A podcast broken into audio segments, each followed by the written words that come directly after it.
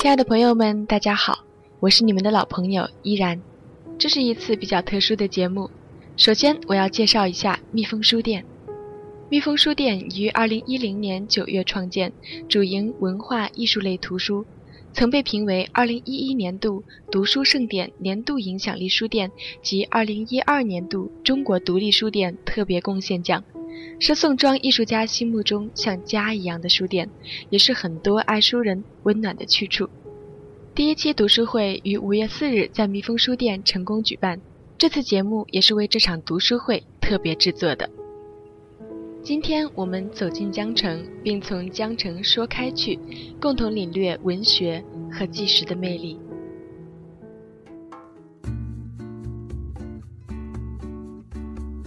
其实，在翻开这本书之前，我以为它只是一本旅行手记，或者是关于中国问题的文化层面的评论集而已。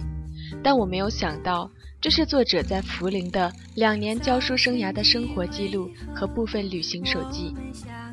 这本书被评为了2012年度凤凰网的十大好书之一。那么在此有一个小插曲，我想跟大家分享一下，就是柴静的《看见》，大家也都知道，他在出版不到半年的时间，已经发行了一百五十万本。但是其实，在发行之前的两年，柴静就已经把《看见》写好了。但是为什么延迟发行呢？据说是因为他看了一个老外写的《寻路中国》。于是他感慨，原来纪实可以这样写，中国还可以以这样一个角度来观察。接下来我们也会探讨到《寻路中国》也是彼得海斯勒的作品。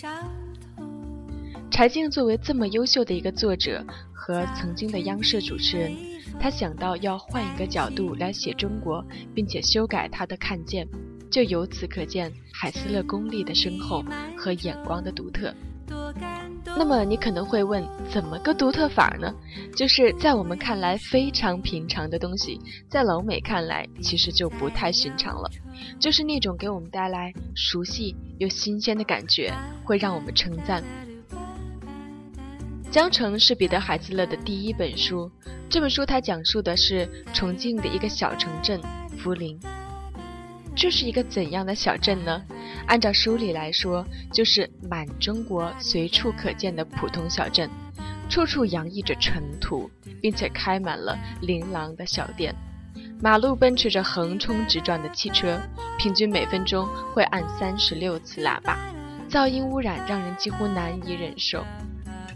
无所事事的人坐在小店里嗑着瓜子，看着电视，卡拉 OK 震天响。那么海斯勒他就是来到这样一个偏僻的小城，教学生们英文，教莎士比亚，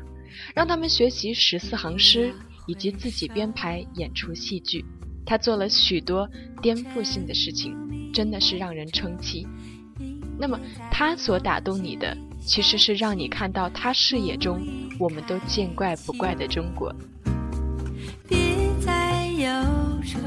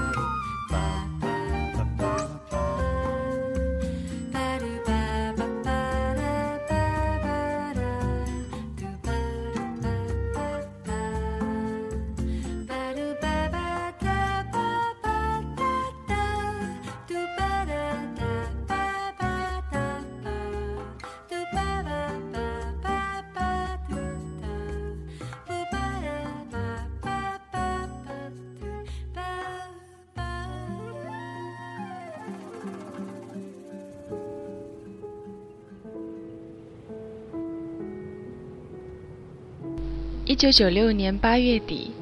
一个温热而清朗的夜晚，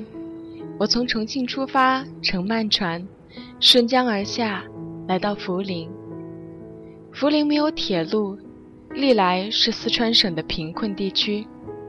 公路非常糟糕，去哪里你都得坐船，但多半你哪里都不会去。在随后的两年，这座城市就是我的家。在这里，我有时是一个旁观者，有时又置身于当地的生活之中。这种亲疏结合的观察，构成了我在四川停留两年的部分生活。二零零一年，也就是这本书在美国出版的时候，一条通往重庆的高速公路通车了，一条铁路也正在修建之中。基本上再也没有人坐船去涪陵了。这座城市正在飞速地发展着，在过去的二十年，那样一种转型变化的感觉接二连三、冷酷无情、势不可挡。这正是中国的本质特征。很难相信这个国家曾经完全是另外一种模样，是十九世纪西方人眼中永远停滞的民族。二零零三年，三峡大坝一期完工以后，不断上涨的江水将陆续淹没那些江畔之城，这多少令我有些伤感。而对于大多数中国人来说，这正是不断变革的对应面：贫穷、烂路、慢船。这并不是一本关于中国的书，它只涉及一小段特定时期内中国的某个小地方。从地理和历史上看，涪陵都位于江河中游，所以人们有时很难看清它从何而来，又去往何处。在一九九六年至一九九八年间，我学会了热爱涪陵，能再次回到长江上的感觉真好，哪怕它的旧时激流只存于我的记忆之中。作者彼得·海斯勒在书中如是说。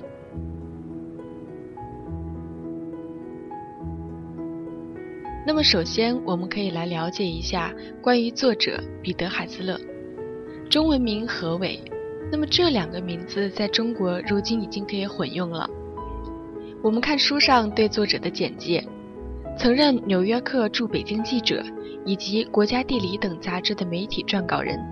成长于美国密苏里州的哥伦比亚市，在普林斯顿主修英文和写作，并取得牛津大学英语文学硕士学位。曾自助旅游欧洲三十余国，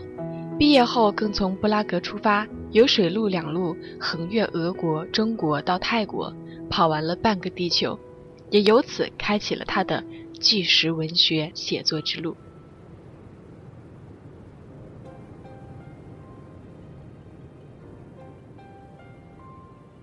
那么在现场，我们也进行了一些发问，比如说，为什么一个外国人写中国会如此的让人觉得亲切、可亲、可近？我们在此节选了一部分观众的回答作为参考。就像刚才你说的这种问题，为什么一个外国人他能这么呃用心的去观察我们的周围的生活和我们他们那个在我们这个环境下生活的状态？就像我我那天跟老姜汉生聊了这个问题，他真的能感觉到，因为他是个外来的外来的一个人，他对这个我我们这个生活的环境他很新鲜，他很新奇，所以他有些细节呀，有些人们生活的习惯呀，他就很用心的去体会。而我们呢，是从这样的长大的，在这样的成长起来，就每天习以为常了。每天见的这样的一个生活的这样一个状态，可能就很麻木。到我们该可能该思考的时候，或在我们这个年龄段时候，已经不不以为然。但是他们恰恰正好在这个时候来到这个看到新的东西，他们会思考为什么你们这样的做饭是那样的做，为什么说话是那样的说，是吧？为什么生活状态是这样？他们就会思考。也许我们在这个年龄段去到外国的时候，也会有同样的一个。思考，就是到了他们那个一个环境里头，为什么他们是那样的？我觉得这个可能是一个呃是一个问题，是吧？对，就这样。啊，我叫孟梅，啊，我是原来是传媒人，在呃文呃在报纸杂志里面工作的。那么现在我来重装呢，也是做一个呃艺术观察吧，也做一些那个策展啊一些活动的事儿。对于这个事儿呢，我是这样想的。刚才讲到这个美国人，如果他能写出这么呃有点浪漫情怀的一个，他的眼光跟我们中国人是不一样的。他不一样是有原因的。第一，他就外来者。外来者看一个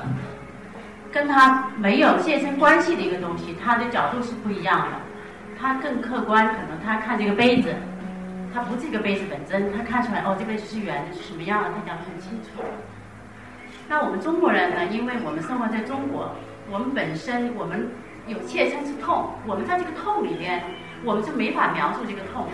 我经常这么形容，一个落水的人。他在水里的挣扎，他没法描述他的挣扎，只有岸上的人能够描描述的很清楚。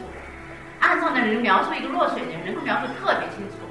岸上的人比水里的人还要痛，还要着急。但水里那个人呢，他可能是哭着，我要是还有一口气，我就我就露着头去。他不会描述他自己的那种状况，他描述不出来的。我觉得一个外国人看中国人，所以他可以带着比较浪漫的那个感觉来看，完全有他的生活背景的带着他的那种从容，那种优雅，就是他从容不迫，他所以看东西他可以看得很细微，可能如他观察的棒棒军，观察一个厨师，我们平常老看的，我们不会去特别，因为我们熟视无睹，你老看的你就就跟看不见是一样的，因为他。在中国从来在国外从来没看到过这样的人，他很新奇的，好奇的眼光永远比就是你熟视无睹的眼光要有意思的多，而且看到的内容要深刻的多，就有时候要深刻一些，这是我的一个看法。非常感谢。此外，到场的嘉宾中也不乏作家、记者、杂志编辑等。对于纪实文学和写作技巧，他们也有话要说。嗯，大家好，我是吴耀明。嗯，我呢之前是这个刘晓顺老师影响我，导致我走上艺术。最开始我是当刑警，在我们老家。然后九五年，刘晓顺老师他开了一个方便书店，然后我进去买书。呃。从此以后，我就慢慢的就是受了一些艺术影响，然后在零零年那个时候，我做了一本杂志叫《水墨》，不知道你们看过人多少？啊，就是我做的。我为什么做这本杂志呢？就是就是当时我觉得十年了，做了十几年，十几年，十几年。当时我觉得别的那，比如说呃公开的杂志，觉得看上去就是没有什么味道。我还是想，就是让每一个人都能在我们这个时代发出一些不同的声音。嗯，我觉得这个官方的嗯杂志，它传播的东西都非常单调，呃，没有什么意思。然后在二零零七年，嗯，我就被公安局辞退，辞退之后我就来到宋州，来到宋州之后，就成为一个艺术家。然后，现在我还写了一本书，叫《憧憬十三年》。我不知道那个在座的看没有？这个书相当于什么呢？就是我个人的一个这个，呃，可以说回忆录，但是也可以说是这个呃一个普通民警他的日常工作，像相当于一个工作手机一样。啊，比如说。在警察当警察的时候抓赌呀、抓嫖呀，然后包括九九八年那个进法轮功，呃那时候我在派出所工作，那时候我我是一线，在那个在进法轮功之前，本人不知道有法轮功这个东西，知道吧？因为他法轮功这些东西也是一个很小众的，他是每天大概五六点钟他就起床练功，然后突然就是。领导传达，哎，要禁止的东西，所以说，呃，包括九七年，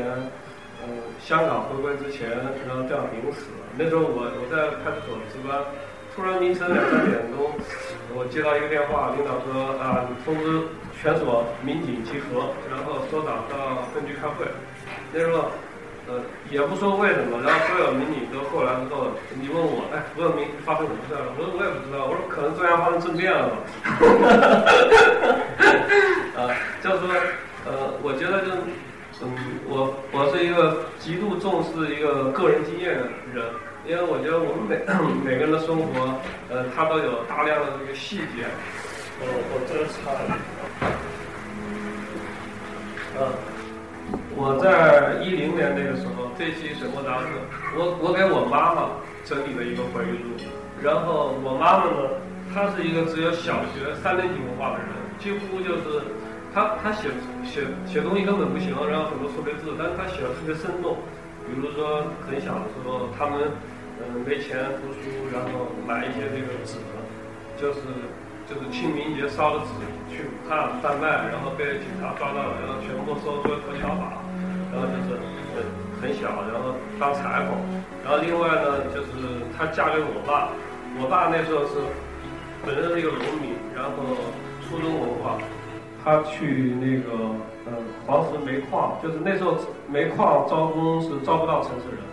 我爸作为一个农民去了，然后我妈嫁给他，相当于那时候叫半边户。就是没有户口的人到城市生活，然后派出所，他在怀着我的时候，肚子很大的时候，派出所上门轰人，说不准你你们这些农民怎么能在城市生活呢？赶走。就是以前他们回忆圆明园的时候，说警察很恶劣，呃，赶艺术家。但是那个时候我妈可是一个孕妇，七八月的时候他们要轰我妈。包括我出生的时候，我们是农村户口，那时候。我们上幼儿园的时候，得我妈就是每个月给那个幼儿园几桶油，包括我小时候我还用过邮票，呃，还用过粮票，所以我觉得就是，当时我如果这些东西如果就是我不善于总结写出来，可能就，所以我觉得个体的任何一些东西其实都是值得给大家分享，嗯，然后，嗯。也许就是这从别从别人身上，我们可以看到一些，比如说他此时此刻在面临一个人生转折的时候，他是怎么处理这个事情的，然后或者在每一个人成长面对的这个不同阶段的这个困惑呀、烦恼呀，如果你说出来，也许别人可以嗯从中也学习借鉴，呃或者有助于他更好的走过去，所以。这就是我个人写作，包括办杂志，其实就也就是说，每个人都可以成为呃一个司马迁，就是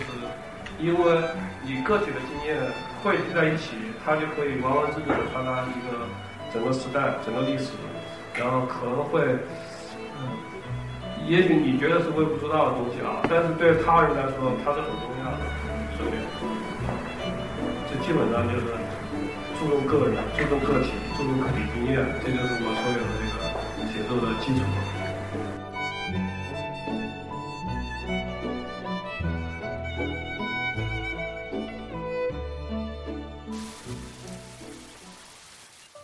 其实我对这个纪实文学并不是了解的太多，呃，我就随便谈谈我对这本书的一些感受吧。就是我也是看这本书看的比较潦草吧。大概谈一下就是观后感，就是刚才你提到那个问题，就是说为什么何伟能够写出我们写不出来的东西？我就挺赞同这位女士谈的那个局外人这个东西。就我认为她有个很重要的点，就是她是个局外人，她是带着关切，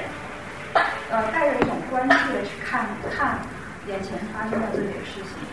而我们身处其中的时候，难免会有利益的牵扯。就是可能会写的比较痛彻心扉一点，或者有会有很多自嘲啊、反讽，但是何伟是带着一种关切，所以而且他可能跟他的宗教背景也有些关系吧，所以我们来读这本书的话，能感觉到他那种谦逊与平实。呃，我觉得这本书更像一面镜子，呃，是因为他这种呃局外人的身份，其实让他少了很多沉重。然后我觉得第二点就是，我觉得还是一个主要的是一个意志经验吧，就是他他有与我们完全不同的文化背景、经验模式、思维方式，嗯，所以我说为什么说它是一个镜子呢？就是它跟我们是完全不同的一个物质，所以会映照出出一个图像，一个很完整的图像出来。嗯，我看这本书其实相对来说，我比较喜欢这本书的前半部分。呃，前半部分也是的，因为前半部分我觉得它有对，呃，对很多呃，对中国社会各方面很多观察，包括当时呃九六年到九八年这个期间，啊，当时中国非常重大的一个事件，啊，他观察到的一些描写，啊，我觉得都是非常的，甚至让我觉得有很多黑色幽默的地方吧。嗯，因为我印象比较深刻的一个故事，就是在讲，应该是第一章吧，啊，就是说他们到了学校以后，啊，那个负责接待他们的、安排他们生活的一个老师就说，啊，组织上觉得你们需要给你们装一部电话，然后他们纷纷表示，啊，不用不用不用，啊，不行不行，组织上觉得你们需要。然后紧接着就是给了他一块儿去那个叫亚师吧，名字可能不太准确，就是说啊亚当就说哎，我觉得你需要一台洗衣机，然后就就直接给了，就是这个这个这个情节，当时让我看到的时候，就会让我想起我特别喜欢的一个捷克电影，呃，就是一个都不能走。我简短的讲一下这个电影的这个，就是讲的就是一几个年轻人吧，在郊外郊游。然后遇到了一群一群人，就比较粗暴的跟他们说，啊，我们邀请你去参加，你们这些人去参加一个婚礼，然后就是几乎是半强迫的方式吧，呃，有强迫，有威逼，有利诱，就是把他们几个人啊引到了一个婚礼的现场，呃，确实婚礼非常盛大，而且食物非常美味，但这个时候啊，这几个人中间有一个人是在整个电影中他始终没说话的，但这个时候他默默的离开了。当当这个宴会的主人发现，居然有人默默的离开的时候，大发雷霆啊！说我这么辛苦把你们招集来，做了这么多好吃的东西，啊，居然还有人不领情，居然要走。这个电影的结尾就是，这个主人带着猎狗，拿着猎枪，领着宾客，去非要找找到这一个逃走的人。啊，我觉得这个跟其实我看书中这一段儿，我就会想起这个电影。其实这我觉得这也是个很有意思的、非常一个黑色的一个幽默，就是说我们在利利他主义的这种华丽的口号下，呃，很多很多，因为我们过去都活在这种口号下，呃，就是包括甚至是说那个牺牲我一个，呃，幸福十万人，我觉得这都是利他主义的一些口号下，我们在这些华丽的口号下却做了，可以说剥夺了每个人最基本的权利。就是他的选择权，嗯，这是我感受比较深的一点吧。还有我觉得何伟在谈到中国的，也在书的前半部分吧，已经谈到中国人的一个敏感，就是他参加他参加这个竞赛跑步比赛吧，结果得了第一，啊，搞得这个很多人特别特别特别愤慨啊，说哎，怎么能让个外国人得第一？其实这个也让我想起我小的时候。经历了一件事情，就我小的时候，那时候电视台经常放的一个事情就是漂流黄河，就黄河漂流。当时的很多非常，我现在也觉得那个青年是非常正直、非常健康、非常有热血，其实是很都也很正直的青年。他们会投入到这两这种冒险活动中，为了什么？似乎要为中国人争一口气，因为不能因为不能让美国人漂了手漂了我们的母亲。啊，就是我觉，我现在去看他们的行为，我会觉得非常的痛心，非常的可惜。就那么多那么好的青年，其实在中国，在我的理解，中国很多历史的时刻，很多不是很明智的选择中，而这些这些投入其中的人，很多是非常正直、非常热血的人。但为什么他们会去做这样的一个行为？我觉得这也是值得我们去反思的，就中国人的这种敏感，啊，还有还有一点，我觉得他有一个呃相对的一个东西，就是中国人的麻木，啊，这个也是写的非常非常的好那一段儿，然后呃也让我想起刘晓东的话，我我去看刘晓东的话，我常常会觉得他很他很吸引我的一个地方就在于他他描述了中国人的那种。普通、其实普通里包含着一种麻木的精神状态。对，他就讲说，甚至你要大难临头，但是没有人没有。他其中何伟还谈到一个中国人很陌生的一个词语，叫社区精神。啊，因为这可能是在国外本身就是一个非常非常主流的一个事想，一个社区精神。但中国人很陌生，因为中国不是一个公民的社会，所以呃，在即使大难临头，也不可能说我们有一个统一表达意见的渠道。这个时候，人人都是一一副呃任命运宰割的状态，其实是非常麻木的，呃，也是非常奇怪的。所以，说作为一个局外人，他当时会他写出来的时候，甚至我在读的时候，我都会有种很荒谬的感觉。但这就是。发生在我们身边的事情吧。嗯，呃，其实何伟的下半部分的话，我为什么会有一点不太不是特别的喜欢？可能是因为我觉得何伟当然是一个非常有人道主义精神，然后非常内心非常有关切的一个很好的一个知识分子。但是我会觉得他可能因为嗯背景的原因吧，我觉得他内心可能过于。崇高了一些，所以我认为他的后半部分啊，对于比如说他对那个很多很多小人物的描写，我认为他多多少少嗯带有一点点那个呃半道德化的这个批判，这是我个人的看法 啊。总的来说，我还是很喜欢江湖这部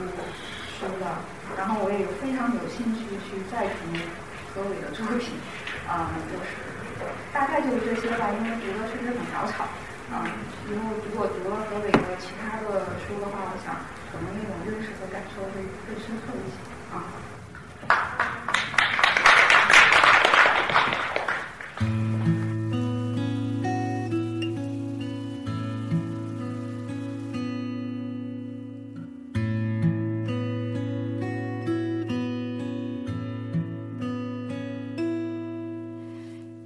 你说。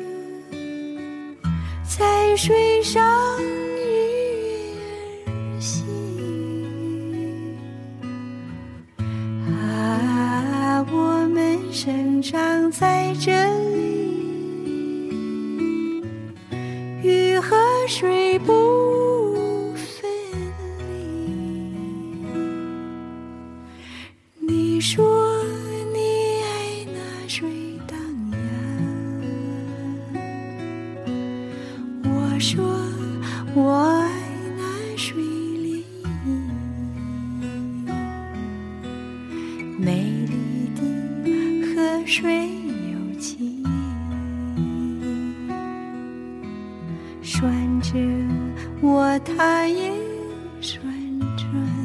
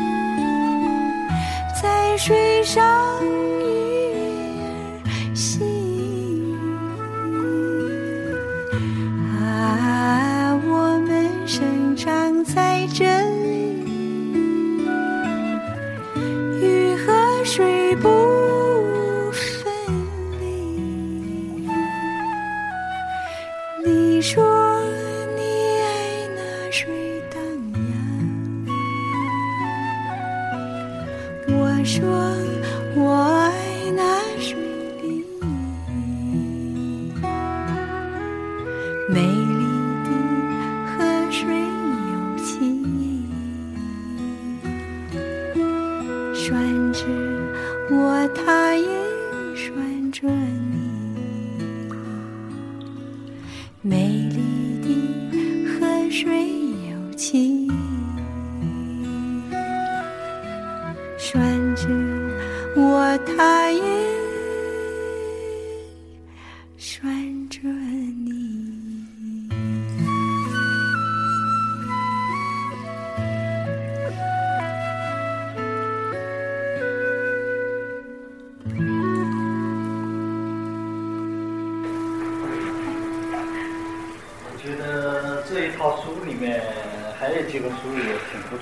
个是就是何伟写的那个《江城》，还有一本那个呃《寻路中国》，对，《寻路中国》也是他的，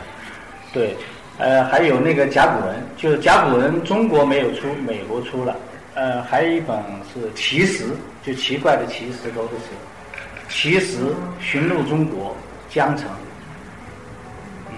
本来那个甲骨文《寻路中国》江城是他的三部曲，然后还有一本儿那个他媳妇那个张统和，就是他媳妇写的那个打工女孩，就写那个很多就是呃东莞的打工对东莞的一些打工妹呀、中华裔华华裔对对对对，然后早晨我还看了一个那个他媳妇的一个演讲嘛 TED 上的演讲，大家可以去搜一下，对对。就是张同和 TED 上的一个演讲就可以搜索到，八分钟。写的呃聊的也挺好，写的非常好那本书。呃，他当时他媳妇是在那个东莞生活了两年，对，东莞就生活了两年，然后跟踪一些女工，然后跟他们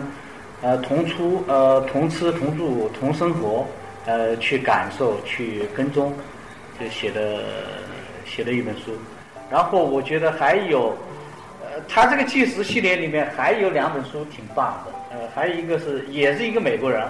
就是《再会老北京》，就他对《再会老北京》写的也非常棒，就是呃，当时也是和平志愿队，就是跟何伟他们一起来到中国，然后呃，这个作者就在北京一个小学，就一个胡同小学当那个，对对，呃，当小学老师。也是写的非常生动，就是写写北京呢城市化的那种转型呐、然后写呃长城文化很多那个一些东西挺有意思。还有他们那个美国人写的那个少林和尚，哦，少林很忙，也挺逗的，就写那个少林寺的，对，写少林寺的那个，他是石永信的徒弟，跟着石永信，呃，就基本上在少林寺就学武功啊，学武打，崇拜李小龙什么那个，就待了。待了十年，就十几年，就然后写的一本书《少林很忙》，对我觉得就是老外的视觉，呃，挺幽默，然后就是就像你们刚才说的，他作为一个局外人，就是经常能看到我们看不到的一些视觉，然后他也是从就人性人性的角度，呃角度，就他很很很那个的。呃，然后呃，有些细节啊，呃，玩味的挺挺挺有意思，挺有意思。所以我觉得，呃，写中国当下现实的，就是上海译文，大家都知道，它是一个规格比较高的一个出版社，它平常是不太出这些呃纪实文学这一块的。所以正因为可能有，呃，有这些老外。长期在中国呃呃生活，他当时还出了两本，就是呃还有呃他们美国的就作者，一个是在日本，就是谈那个死亡关怀的一本书，叫什么？那本书我没看，还有一本是写那个九幺幺就基地组织的那个末日之塔，就是这两本书我没看，就基本上他那个系列里面出的几本书都质量都非常高，非常棒。就上海译文出这个。对纪实文学还是可能这么多年来开天辟地还是还是头一回，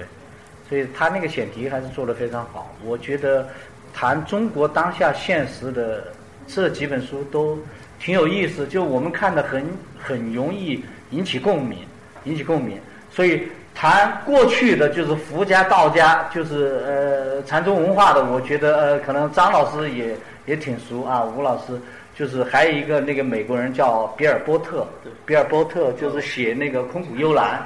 对，然后写那个呃对，写中国禅宗就是禅的行囊，黄河之旅，黄河之旅，对对对，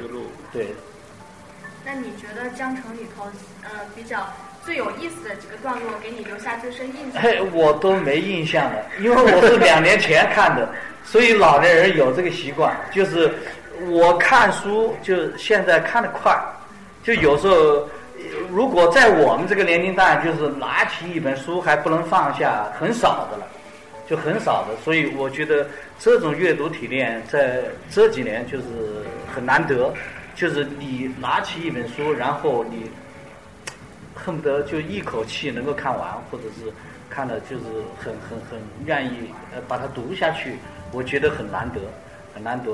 所以我最近实际上我原来对中国传统文化那一块我不是太了解，我也关心的很少。但是最近我看一些就是呃包括高居汉的书，就是我看的很晚啊，虽然他出了五六年了。呃，我看了他的那个《七十汉人》，然后《隔江山色》就谈元代绘画，中国的宋朝，呃，就清朝的绘画，什么石涛啊、徐渭呀，什么八大呀，对我觉得呃高居汉的那几本书也特别棒，我还没看完啊，我现在正在看他那个那个呃中国那个园林绘画那个，就基本上我就后来他几本书我都呃看了一下。还有那个苏立文，就是前段时间我看的印象也特别好，就是他谈那个二十世纪中国呃艺术和艺术家，就是谈那个黄宾虹，对，谈呃齐白石，谈吴昌硕，就谈那些人，也谈的特别棒。尤其是上卷，就是解放前的那一本，我觉得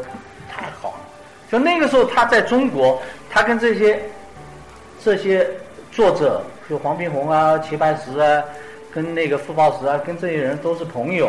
就他们也经常交流。那个时候四十年代就在中国，就跟他们一起老是老是串着混。然后这些作者，我觉得国外的作者特认真，就他花毕生的精力。你包括高居汉、苏立文都是这样，一个是牛津大学的教授，一个是哈佛的，就他们穷尽毕生的精力，花三十年、四十年去做一个项目，做一个就是。呃，研究中国的那个传统文化，或者是中国画，或者是书法这些东西，我觉得太了不起了。就然后又每一次在再版的时候，又重新的去修订、去更正、去发现一些中国人发现不了的视觉。然后最近我看的还有一本书也挺棒，就是那个《话语录》。张老师这前段时间有卖的，就是那个王继谦。就他谈一个四九年，就原来故宫博物院的一个一个鉴赏的一个鉴赏的家，就是吴湖凡的一个学生，就他四九年就去了那个美国纽约，然后他可能自己藏了很多那个中国的一些古画，然后当时这本书是六十年代末期到七十年代初，就是台湾的一个作者叫徐小虎，就是一个女孩。就那个时候花了七年的时间去采访，就是访问那个采访这个王继谦写的一本书叫《话语录》。这个王继谦这呃，他一辈子也像那个呃，有点像老子呀，就是呃，不是老子，就是学而不做，就是他他一辈子他不太写东西，就偶尔可能片言只语。所以这个那个徐小虎就是跟踪采访他七年，呃。写的这样一本书，所以后来我最近我又准备看那个徐小虎有一本那个被遗忘的征集，就是张老师这还有，就是被遗忘的征集，就是徐小虎就是谈那个中国的那个古画鉴定，就是他可能也是花了好像三十多年的时间写的这样一本书，就谈中国的那个古画鉴定，从那个。从那个吴正，就那个袁世家的那个吴正开始。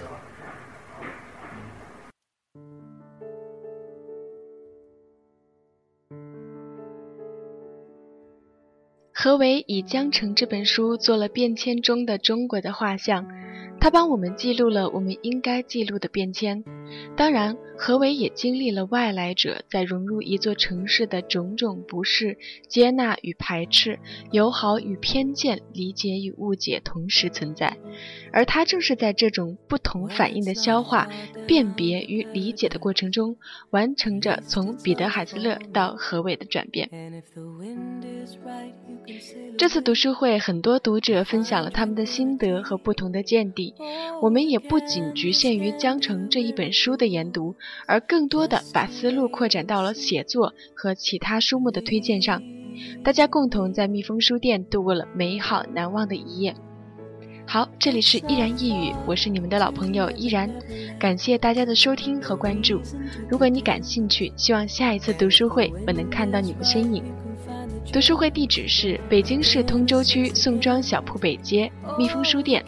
每周一晚七点到九点。我们不见不散哦！好了，就到这里，大家晚安。